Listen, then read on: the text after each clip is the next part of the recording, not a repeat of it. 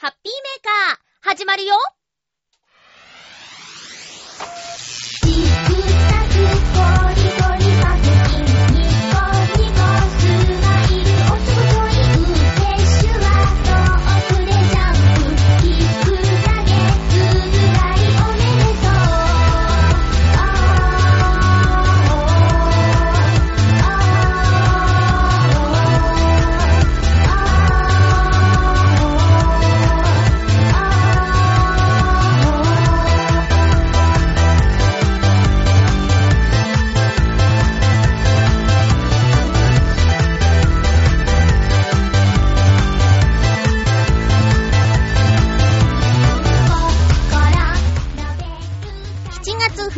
まゆっちょのハッピーメーカー。この番組は、ハッピーな時間を一緒に過ごしましょうというコンセプトのもと、ちょわへよ .com のサポートでお届けしております。今日は、お便りで、あんな方から、こんな方からもいただいていますよ。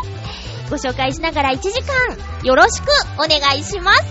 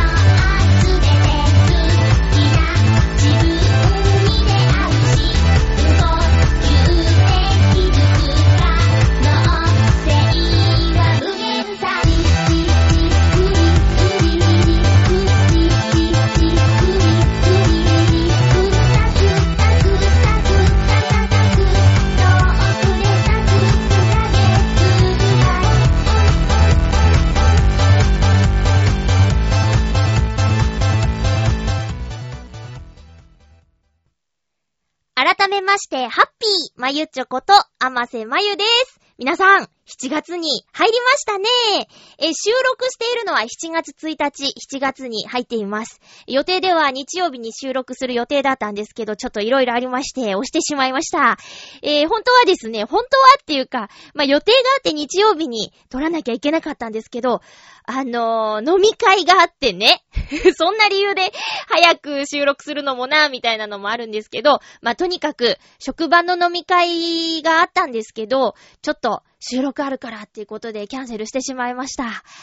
ドタキャンですね。いけないですね。いやね、7月1日から、私、職場で移動することになりまして、なんだかんだで、心身ともに疲れているようです。なのでね、お休みだった日曜日、ちょっとグレーとしちゃったんですね。はい。ということで収録は1日にしています。7月1日といえば、ハッピーバースデーミッチェルさんですよ、皆さん。ラブミッション、聞いてますか？こないだの恋愛相談、なんだか赤裸々でしたね。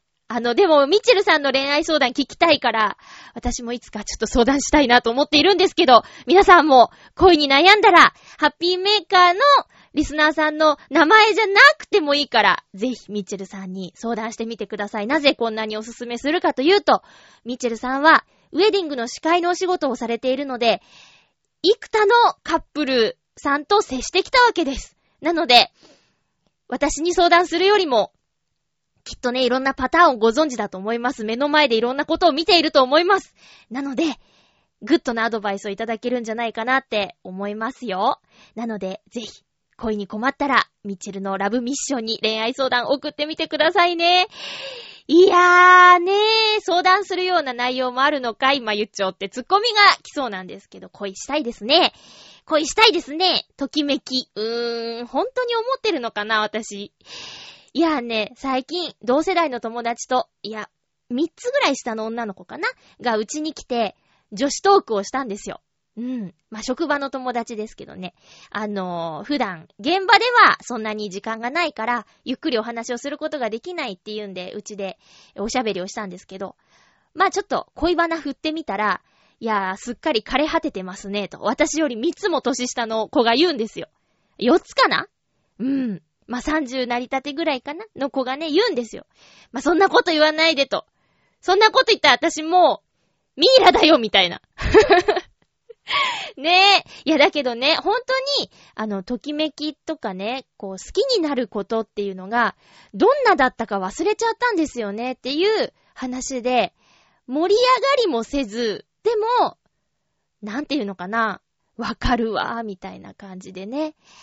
悲しい話ですかね、これね。だけどさ、いつ何があるかわからないんですよ。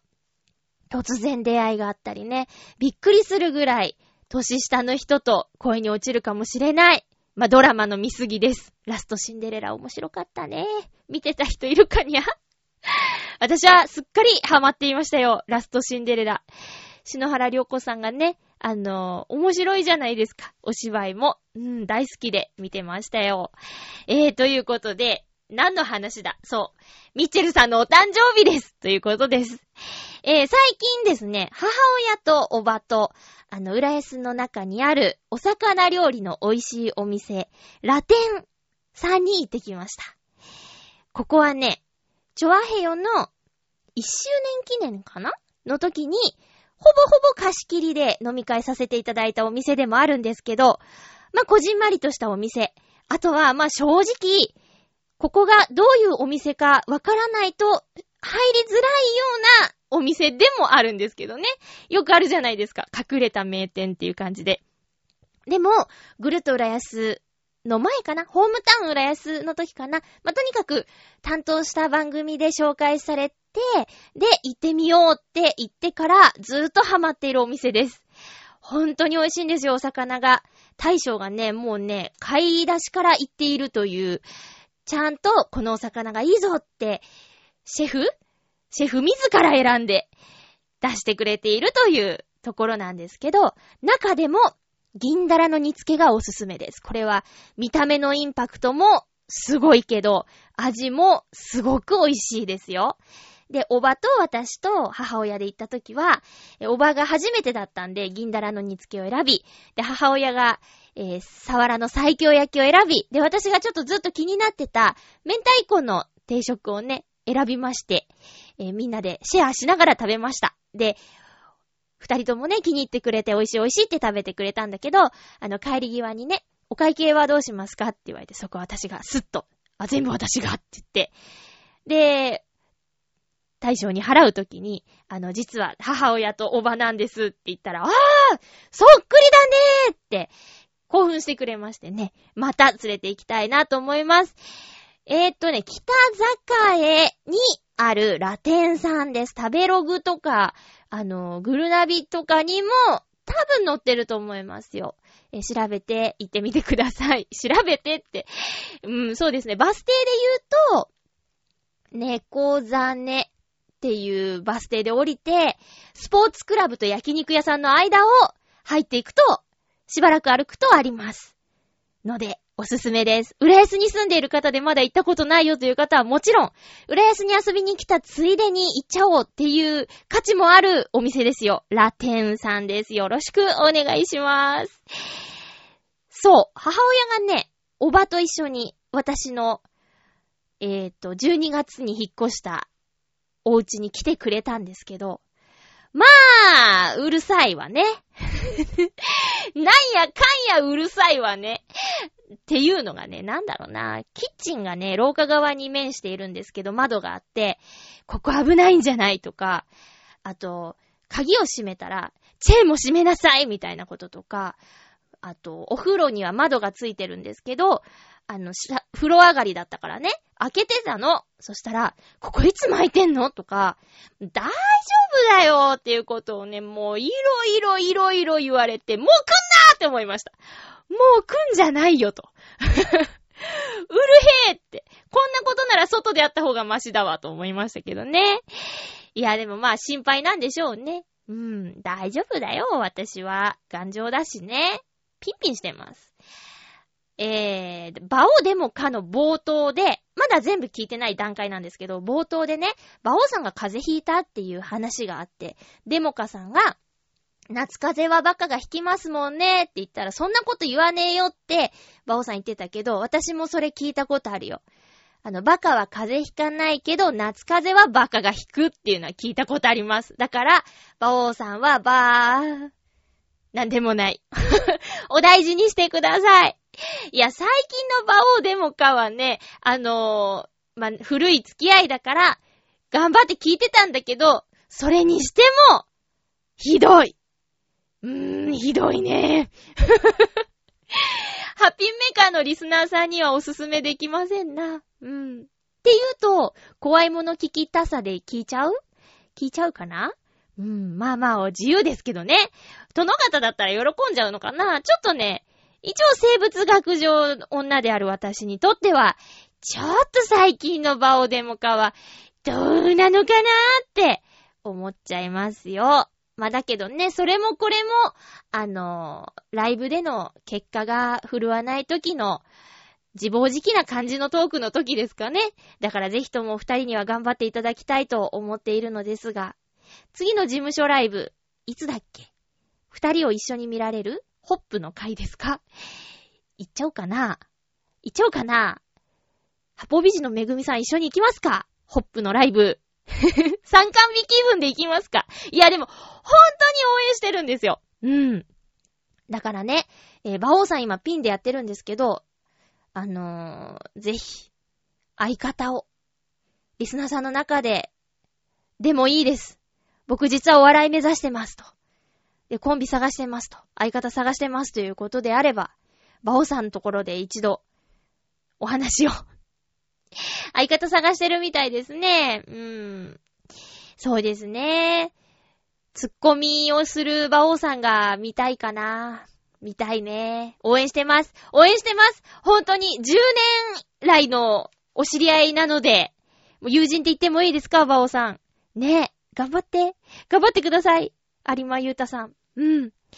ということです。えーと、今週はですね、あの、パーソナリティさんからもメールが届いていて、お願いをしたっていうのもちょっとあるんですけど、あとパーソナリティさんにありがとうと、パーソナリティさんにダメ出しもこのハッピーメーカーでしていきたいと思いますので、最後までよろしくお願いします。それではコーナーに行きたいと思います。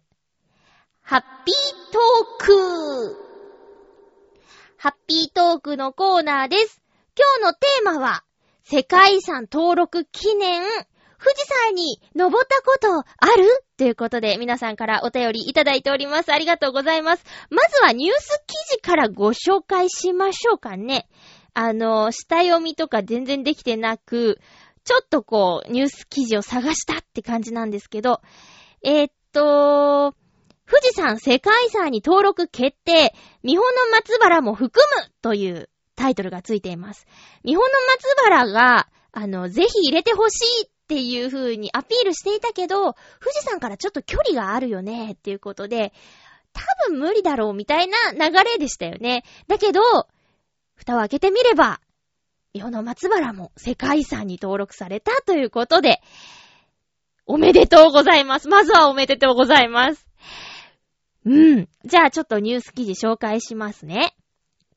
え、カンボジアの首都プノンペンで開催中の国連教育科学文化機関、過去ユネスコの世界遺産委員会は、22日、6月22日ですね、富士山、過去山梨、静岡県を世界文化遺産に登録することを決定しました。日本の世界遺産は2011年登録の平泉、過去岩手県と小笠原諸島、過去東京都以来2年ぶりで計17件となりました。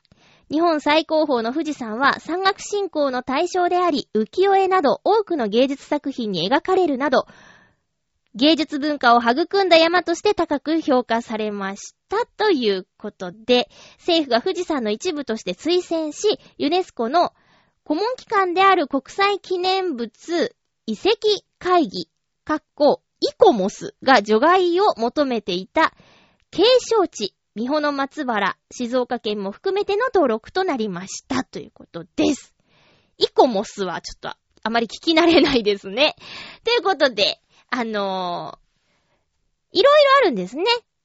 えっ、ー、と、あ、ちょっともうやだ、送っちゃったわ。よいしょ。富士山は、世界文化遺産に登録された。で、平泉も文化遺産。小笠原諸島は自然遺産。ということです。まあ、文化遺産に選ばれたっていうのは、だから、浮世絵とかその絵画とか文化とかに、こう、影響を多く与えた山だということで文化遺産の方なんだね。自然遺産じゃないんだね。自然にあるから自然遺産なのかなと思いきや、そうじゃないんですね。うーん。富士山について皆さんからメッセージいただいていますよ。えーっと、まずは、ハッピーネーム、フクロウのキスさんです。ありがとうございます。まゆちょさん皆様、ハッピー、ハッピー今回のテーマ、富士登山について、私は残念ながら富士山に登ったことはありません。高校時代に山岳部に属していた身としてはぜひ登ってみたいのですが、その時の経験から私の技量では単独で気軽に登れる山ではないという認識なので、一人で登山に行こうとは思いません。しかし、社会人になってからはパーティーを組む人がいなくなってしまったので、当面は登ることができそうにありません。ところで私は旅行では鍾乳洞や洞窟によく立ち寄ります。なので私には風穴や氷結などの多数の洞窟のある富士山麓も魅力のある観光地ですね。それではということでありがとうございます。富士山はね、確かにハードルが高いですね。あの、私もね、漠然と富士山に登りたいなって思っていたのが数年前、波が来て、で、じゃあどうしようって思った時に、とりあえずルルブだって、ルルブ富士山を購入したところですね、装備とか、あの、服装とか、その欄を見ただけで、あ、これはめんどくさいと思って、いや、何しろ夏場に、その、防寒着をね、揃える術っていうのがなかったんですよ。で、山登りに適した防寒具っていうのが、その時うちにはなくて、あの、何、ダッフルコートとかで防寒してたから、ジャンパーみたいなね、その、水を避けるような素材の防寒具、ジャンパーはなかったんですよね。で、山は7月1日、まあ本日山開きをした富士山なんですけど、夏場でしょ？夏場にジャンパー売ってるのって、ねえ、本格的な登山グッズのショップとかならあると思うけど、そうなると、べらぼうに高そうじゃないですか。それぐらいは想像ができたので、ちょっとね、その時、あ、これは大変だと思ったんですよね。リュックとかも大きいやつでなんか、食料はこんだけ入れてとか、あと、靴も困難が良くて、みたいなのを見てると、うわ、こりゃ偉いことだと、舐めていたんでしょうね。うん。それで、そっから遠ざかっちゃったんですよ。だけどね、何年か過ぎて、あの、自分もね、30中盤になりまして、これは早く言っといた方がいいんじゃないかな、みたいなことを思っていたら、登山料金取ろうかな、みたいなニュースとかが耳に聞こえてきてですね、さあどうしようって。で、今回の世界遺産登録でより注目されて、人も増えるでしょうし、で、ちょっとリサーチをしてみたいなと思って、皆さんにメールをね、あの、いただいている次第でございます。フクロウのキスさん、洞窟好きなんですか？チョアヘヨ冒険部、どうですか？火曜日のね、びっくりたまげた日和げたのずんこさんが、洞窟好き、冒険好きということで、なんだか、近い匂いを感じますね。あの、気になる洞窟とかをずんこさんにメールしてみたら、ずんこさんのトークは止まらないんじゃないかなと思うのですが、いかがでしょうか。えー、鍾乳洞といえば私、沖縄で行きましたね。沖縄ワールドの中にある鍾乳洞、すごかったです。えー、っとね、私には、天井を見たらゾワーっとしてしまう、トゲトゲがいっぱいありました。あ私はちょっと苦手だったな、あの景色。こう、ジメジメしてて、ピチョンピチョンってなってて、しかもブツブツしてて、はぁ、ちょっとね、苦手なんですよ。でもそういうのが興味あるってことですよね。うん。風血、氷結。これはなんだ？ブツブツしてる？ブツブツしてなければ、大丈夫かな？でもな、でもな、コウモリとか飛んでくんのかな？はぁ、怖いです。ちょっと想像したら怖くなっちゃいました。袋のキスさん、そう、ぜひ、あの、洞窟トーク、氷結トーク、あの、ずんこさんに送ってみてください。山岳部か。でもね、山について、あの、こう活動していた人が、富士山は、大変だぞっていうことを今おっしゃってるんだもんね。うん。私、行けるかな？いつか行けるのかな？小学校の時の、あの、夏休みの体験談を発表するっていう会があったんですけど、母校では。その時にね、富士登山をしたけれど、途中で高山病っぽくなって下山したんですっていう体験談をクラスメートから聞いて、ああ、そんなに大変な山なのかっていう意識もね、ありましたね。うん。その子は山頂まで行けず、戻ってきたみたいなんだけど、ねえ、大変そう。えー、続きましてお便りご紹介します。ハッピーネーム、コージーアットワークさん、ありがとうございます。まゆっちょハッピー、ハッピー？富士山の構成資産に三保の松原までが含まれたことは本当に良かったと思うのですが、反面、これだけ距離のある景観が資産に含まれたことで、今後の保全が大変になったと思います。登録による富士山ブームはいいのですが、登録抹消された世界遺産もあることを忘れないようにしたいですね。はぁ、そうなんですか。それは知らなかったです。富士山が登録されたことによって登録抹消された世界遺産があるんですね。ちょっとそれはちょっと後で調べてみよう。ありがとうございます。気づかなかった。信仰の対象という点では、まゆっちょの住む浦安でも、清流神社、豊受神社、稲荷神社の三社に富士塚があり、富士見という地名もあるほど、富士港が盛んだった関東では身近なものです。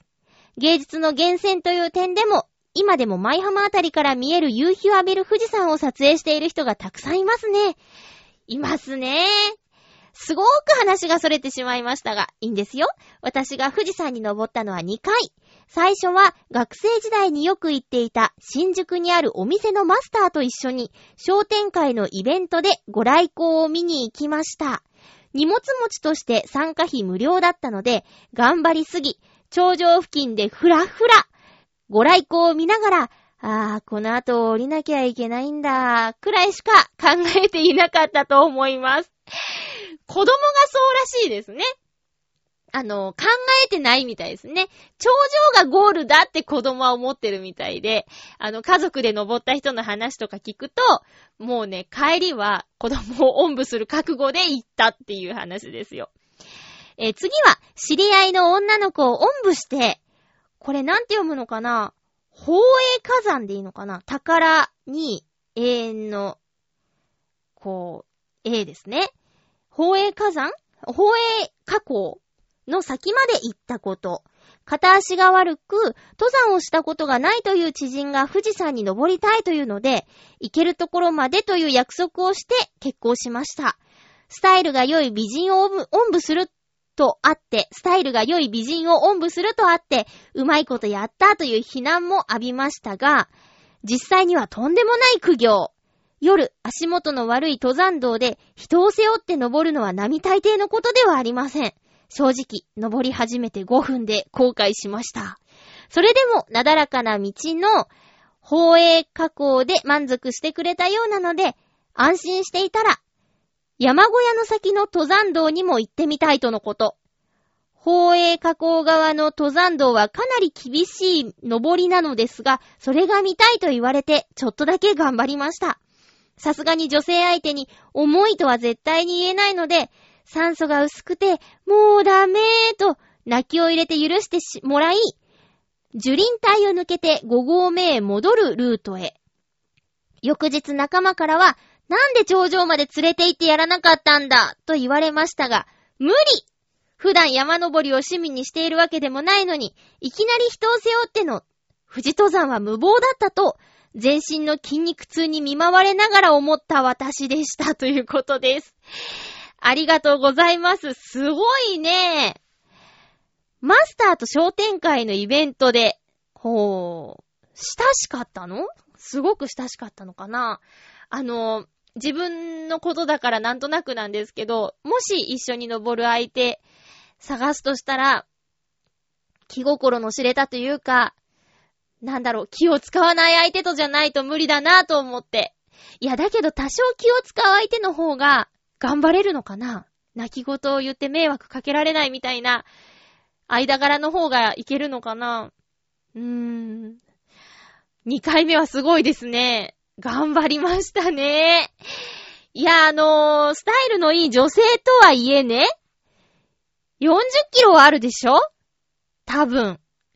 え？違うの ?40 キロぐらいありますよねそしたらよ、あの、お米10キロでも持って帰るの大変ですよ。それが上り坂でしかも半端じゃない高さです。あのお米の袋4袋持って、で、足元の悪い道をね、上りをね、行けますかっていう。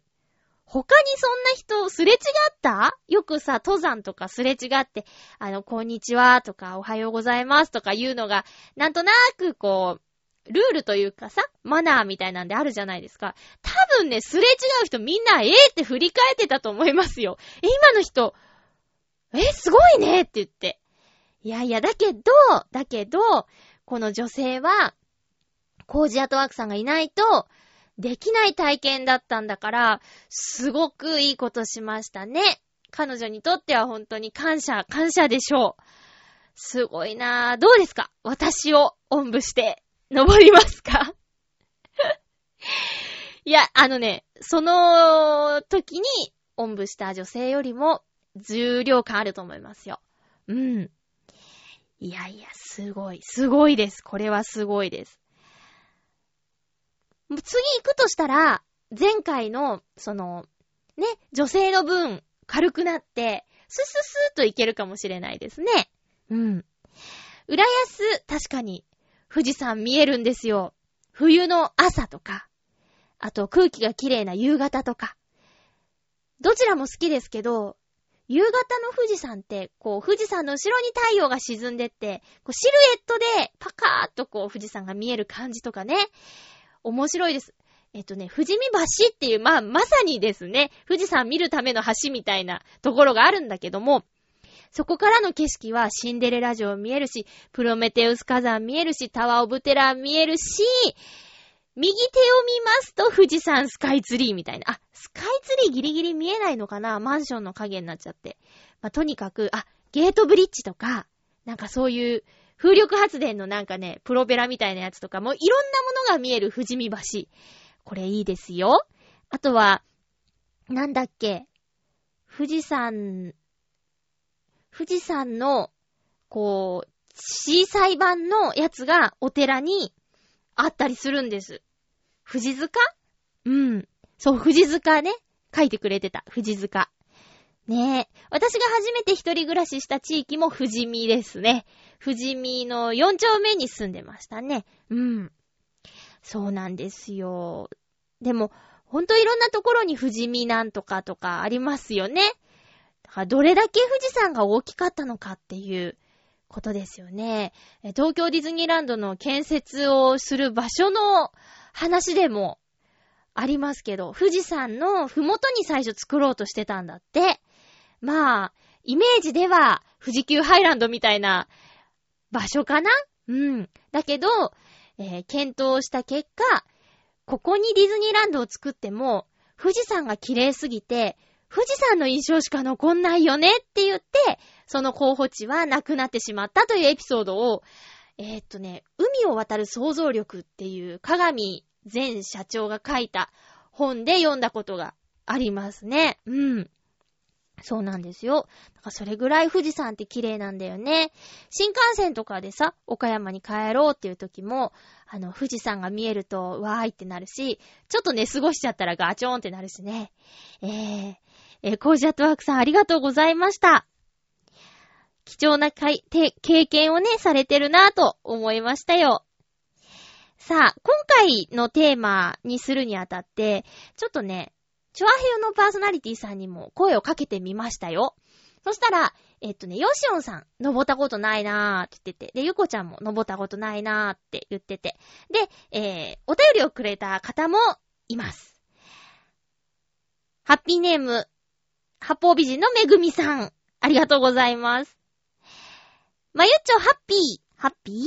富士山、登ったことはないけど、登った人に聞くと、岩とかすごくて、ハイキング気分で登れるところじゃない、よじ登る感じと聞いて、そんなものに登るやつの気が知れなかったけど、最近一度くらい登ってみてもいいかなと思ってます。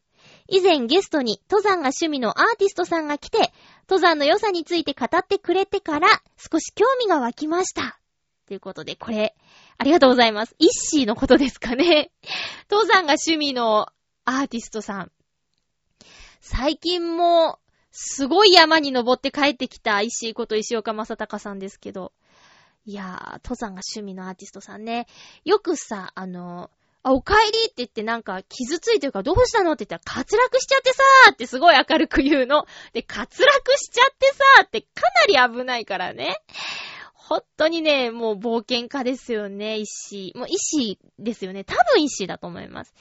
えー、八方美人のめぐみさんは登ったことがない。そう、でもね、あの、よじ登る感じのコースもあるかもしれないけど、全部で4コースあるらしいですよ。あの、登山道が4種類あって、なだらかだけど時間がかかる道と、厳しいけど短時間、短距離か。短距離の道と、とか、いろいろ選べるらしいです。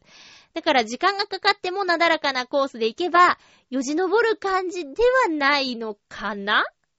私もちょっとね、知らないんですけど、まあ、でも、あの、4本道があるっていうことは、聞いたことがありますね。いやー、どうですか？めぐみさんいける？私はもう自信がないな、いろいろ聞けば聞くほど。だけど、あの、夏、富士山が登れる、山開きをしてから、あの、山を登れなくなるまで、期間が2ヶ月、3ヶ月ぐらいしかないんですよね。確か。だからその間に殺到しちゃって、しかも、いい時間帯ってやっぱり、ご来光が見たいよって皆さん思うことは同じらしく、日の出をね、富士山の頂上から見たいという人で、行列ができちゃうとか、すごく混んでるとか、いうのを聞いてね、もっと早く行っとけばよかったと。なおさら、世界遺産登録されちゃったら、この夏休みなんかすごいでしょうね。なので、少なくともこの夏は登りませんよ、私。うん。もうそしたらもういつになるんだよね、登るのね。ずっとなさそう。えー、めぐみさんどうもありがとうございました。リアクションしてくれて優しいなぁ続きましては、なんと、ハッピーネーム、ミッチェルさんからいただきました。ありがとうございます。まゆっちょ、ハッピーハッピー？残念ながら、富士山は登ったことないです。登ったというか、トレッキングで屋久島は行きました。おー、まさにもののけ姫の世界。カタカタがいそうな勢いでした。言霊じゃなくてなんだっけ？あれなんていうキャラクターだっけ？小玉か。小玉じゃなかった？カタカタがいそうな勢いでした。確か小玉だよね。えー、まゆちは登山経験あり？ではでは、じめじめに負けず、たくさん恋して、ハッピーな7月を迎えてね。これ冒頭の話に繋がってる。ちょっとびっくりした。えー、また、願いをかけたい皆様。7月1日、ん ?7 月7日。七夕の日7月7日、浦安市総合体育館にて、12時と14時でライブをします。観覧無料です。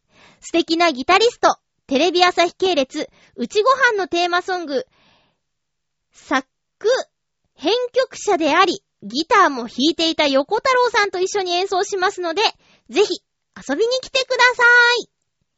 では、まゆっちょもリスナーの皆様も、ハッピーな、ラブな毎日を見てるということで、がっつり宣伝していきましたね、お姉さん。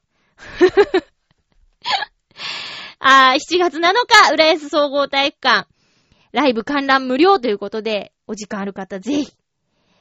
横太郎さん、ねえ、うちご飯見てましたよ。今終わっちゃったけどね。うん。一緒に、すごい人と一緒にやるんだね。いや、りょうたくんもすごい人でしたけどね。うん。いやいや、えー、屋久島はやっぱ行ってみたいですけどね。ここも、あのー、人がね、いっぱい行きすぎてどうのこうのみたいな話もあったけど、でもまあ一度は行ってみたいですよね。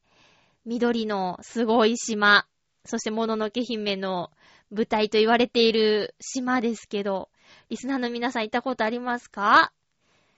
ねえ。まあ、めぐ、あの、ミチェルさん、すごくアグレッシブな方だからね、ほんとここ以外にもいろんなところへ行ってそうですよね。え、ミチェルさんの番組は、各週木曜日、配信です。ミッチェルのラブミッション。冒頭でもちょっとお話ししましたけど、えー、っと、恋愛相談はミッチェルさんが、調和平の中では一番いいんじゃないでしょうかと。6月は忙しかったんじゃないんですかね、ミッチェルさん。なんだかんだで、ジューンブライドというのは今でもね、人気があると思うので、結婚式の司会をする方は、6月忙しいんじゃないかななんてね。7月はライブバンバンやっていくんでしょうね。とりあえずは7日、七夕の日、浦安市総合体育館、お時間ある方、ぜひ行ってみてください。ギターと、ミッチェルさんの歌声、絶対合うと思う。うん。皆さんよろしくお願いします。いやー、あのー、リスナーさん、パーソナリティさん、買ってリアクションしてくれる方は、やっぱりごひいきにしてくださいね。優しいでしょ？声かけたらリアクションして、もう芸人の皆さん全然リアクションしてくんないのね。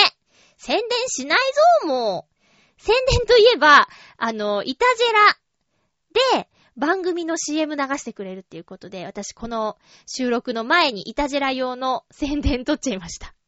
次回のイタジェラで使ってくれるかな？どうかな？使ってくれなくいいかもしれないけど、でも、使ってってもらえたらいいな あの、ジャクソンママさんからメールが欲しいです。ねフィラデルフィアからの頼りが欲しいなと。聞いてくれてないんだろうな、多分な。そこまで時間ないですよね。えー、なんて、ちょっと、ピンポイントラブコールを送ってみましたけども、富士山は、私は、えー、5合目までならあります。先週ちょっと話しちゃったかな。えー、5合目までなら、高校の修学旅行で初めて行きましたよ。えーっとね、バスで、酔いましたね。あんまり乗り物酔いしない私ですが、ちょっとね、来ましたね。うん。だからどうなったっていうのもないんだけど、最初さ、はしゃいでたのに、無言になる車内という。そんな、そんなことがありました。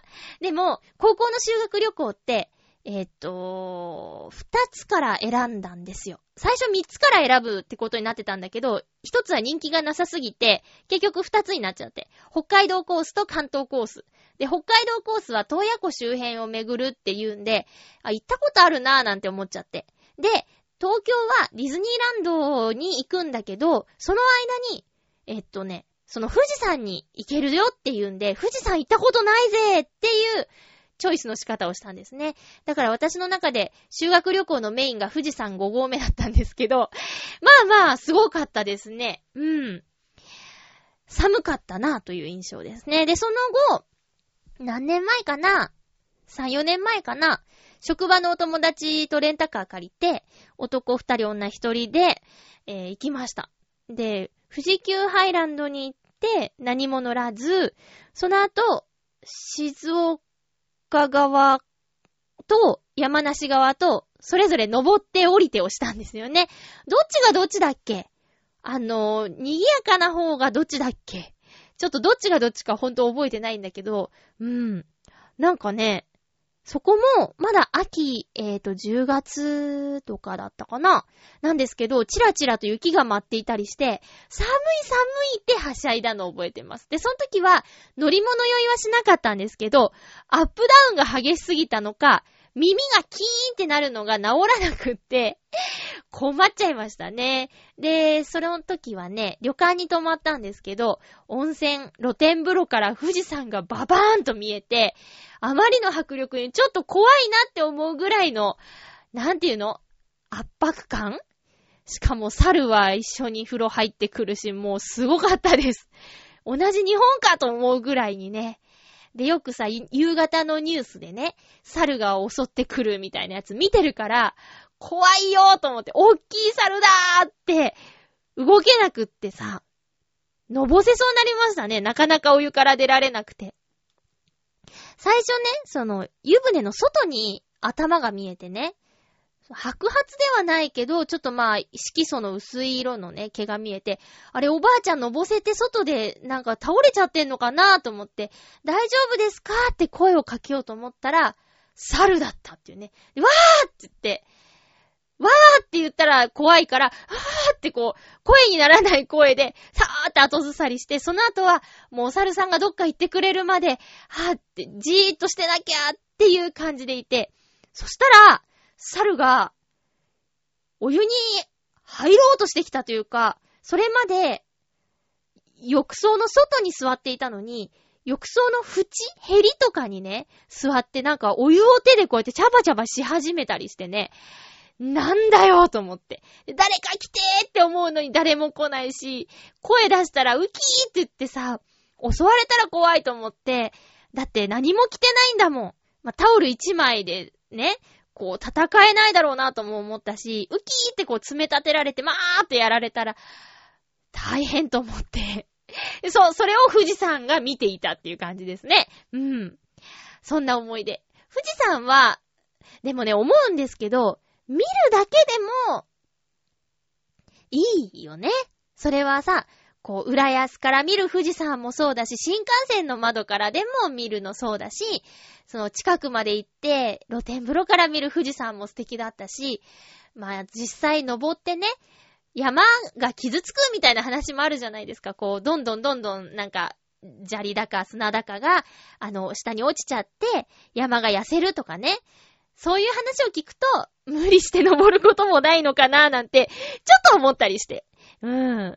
まあ、行く方はほんと気をつけて、装備はちゃんとして、なんかあったら大変だから、非常食とかお水とかちゃんと持って、ちゃんと、そのアドバイスに従ってね、無茶をしないで気をつけて行ってきてくださいね。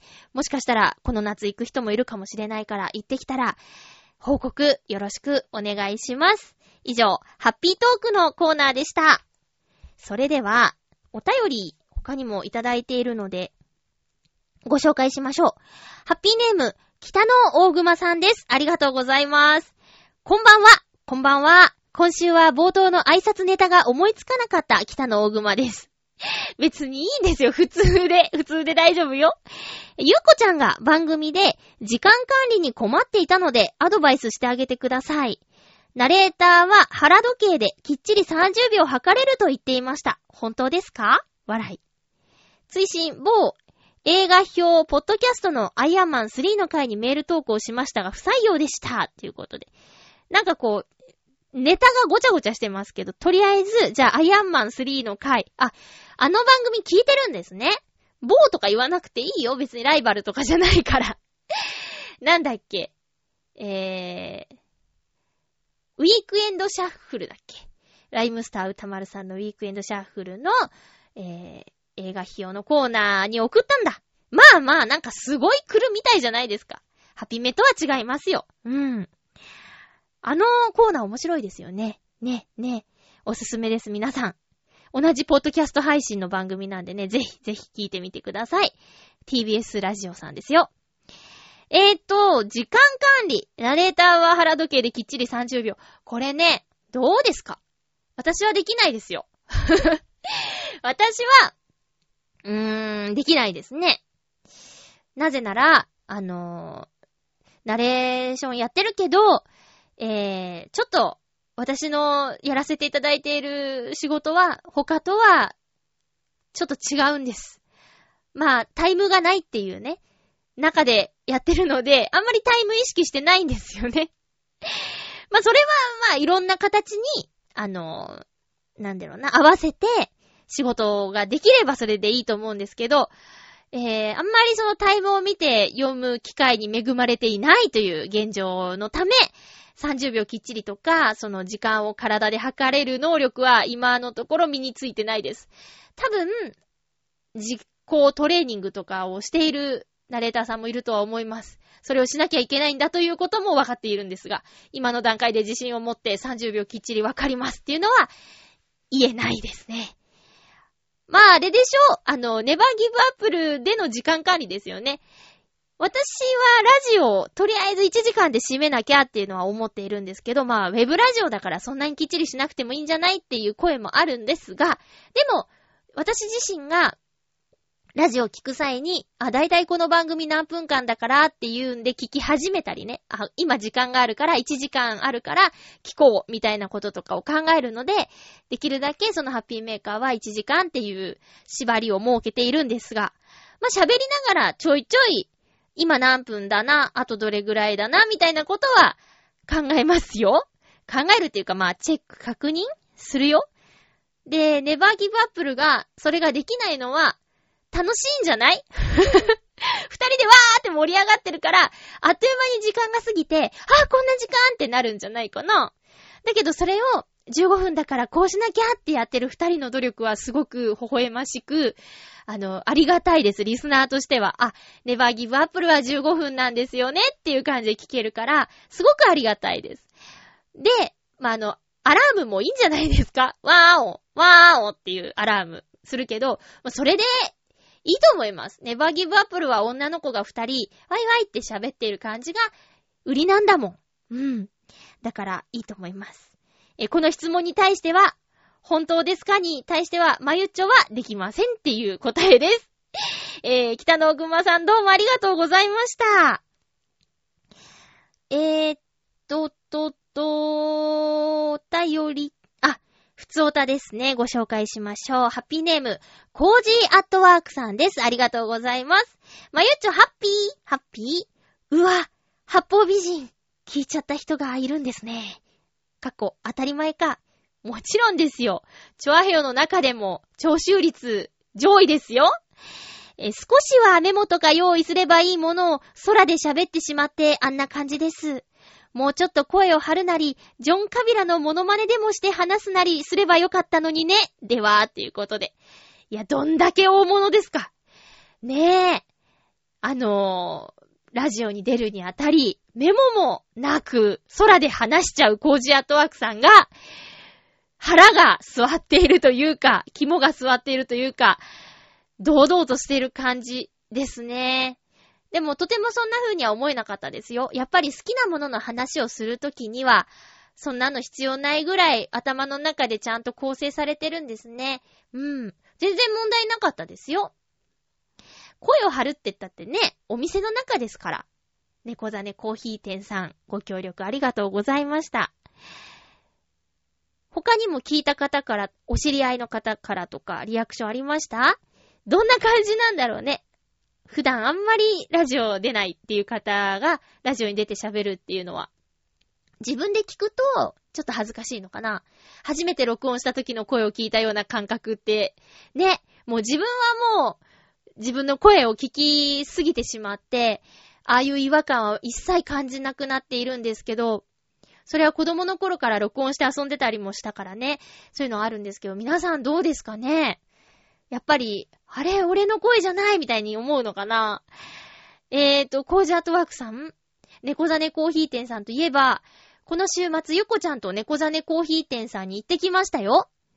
なぜかというとですね、ゆこちゃんが、猫写真集、尻尾追いの日々を欲しいということで、ママさんに欲しいということで、じゃあ猫ザネコーヒー店でお茶しますかって一緒に行ってきました。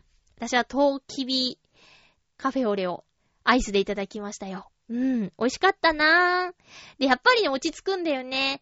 あの、小さい子供連れのママとか、あの、入れ替わり立ち替わり、男性一人のお客さんとか、あと、ちょっと取材なのかな？みたいな、お店を取材するのかな？みたいな女性の方がいたりとか、なんかね、私とゆこちゃん1時間半強ぐらいいたんだけど、割と入れ替わりあって、うん、楽しくお話をしましたよ。やっぱりああいう場なんでね、あのー、はっきり、はっとりくんって言っていいのかなみたいなことは気を使いながら喋りましたね。うん。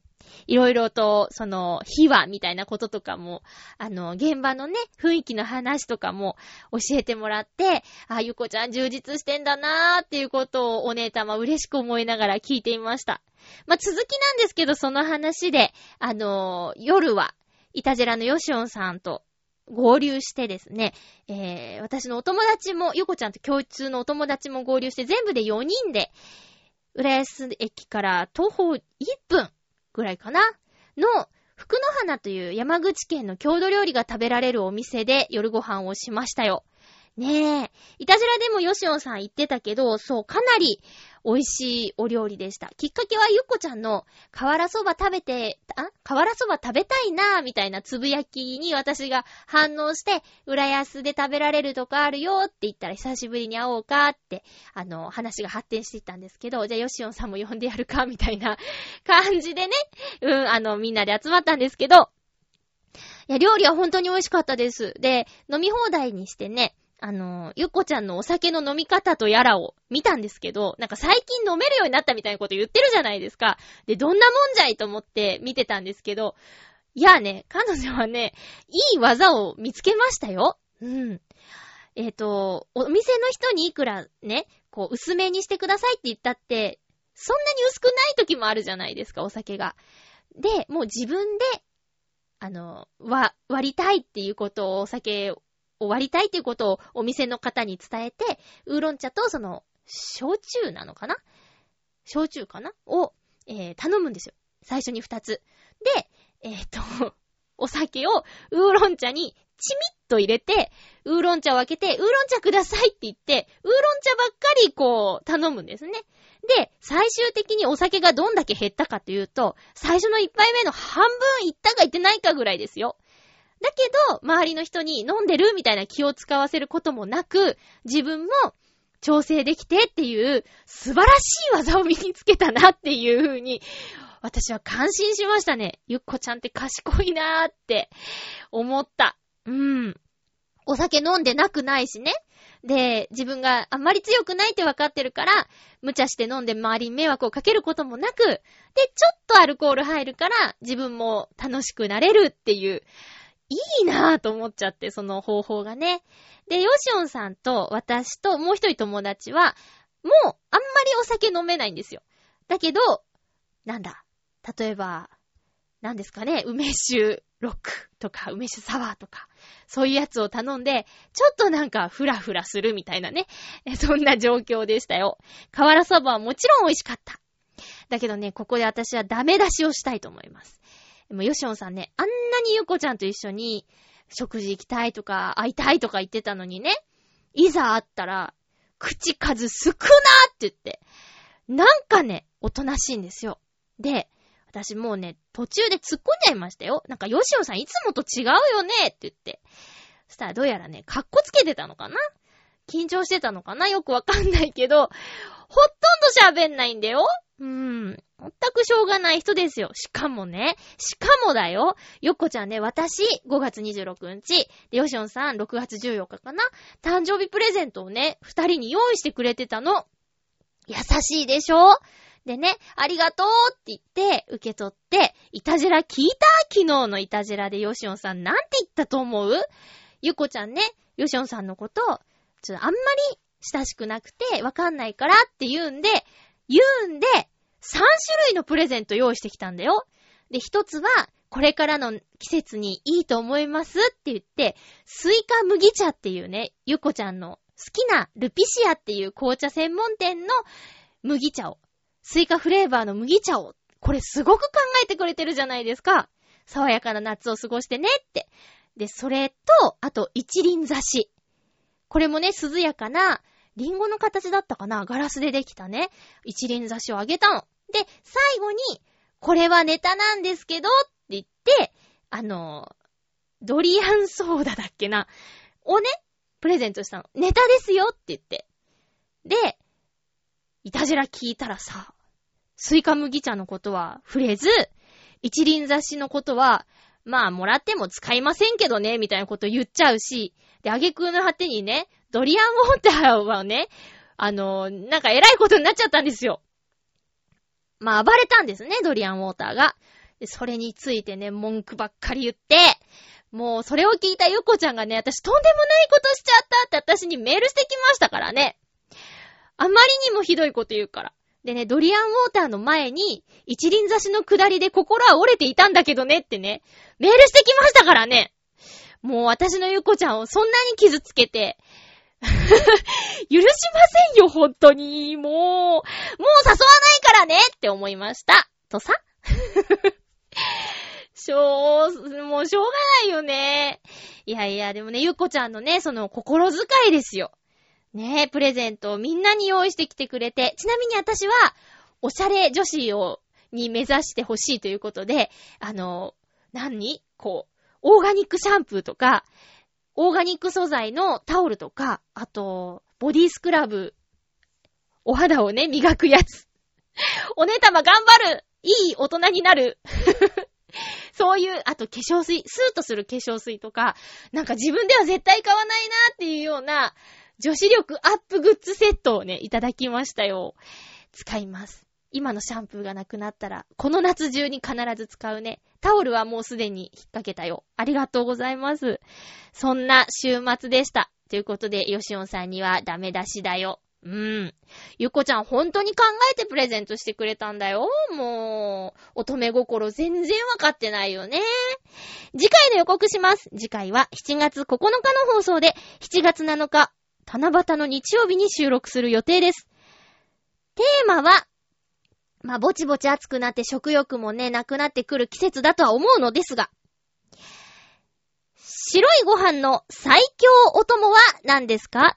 白いご飯の最強お供は何ですか？というテーマでいきたいと思います。あなたにとってのでいいです。あなたにとっての最強ご飯のお供を教えてください。えーと、お知らせなんですけど、ハッピーメーカーのコーナーについてお知らせですね。あの、今まで映画映画というコーナー、映画のおすすめを喋っていたコーナーがあったんですが、もう映画に限らず、あなたのおすすめを聞きたいなということで、ハッピーレコメンドというコーナーに名前を変えまして、え映画にこだわらず、おすすめのものを送っていただけたらなと思っています。もちろん今まで通り見た映画でおすすめがあれば、それも、えー、送ってください。あと食べたもの、行った場所、見たもの、聞いた音楽などなど、何でも良いので、お便りお待ちしています。で、その中でおすすめしていただいたものの中で、私が実際に見たり聞いたり行ったり食べたりしたら、それはまたこのコーナーで、えー、結果報告というか、私は実際こうだったよっていうことまでお話できたら、コンプリートみたいな感じになるかなと思いますので、よろしくお願いいたします。今週も1時間聞いていただいてどうもありがとうございました。暑い夏やってきますね。環境が変わる人、変わった人、頑張っていきましょう。私のことか。お相手は、まゆちょこと、あませまゆでした。また来週、ハッピーな時間を一緒に過ごしましょう。ハッピー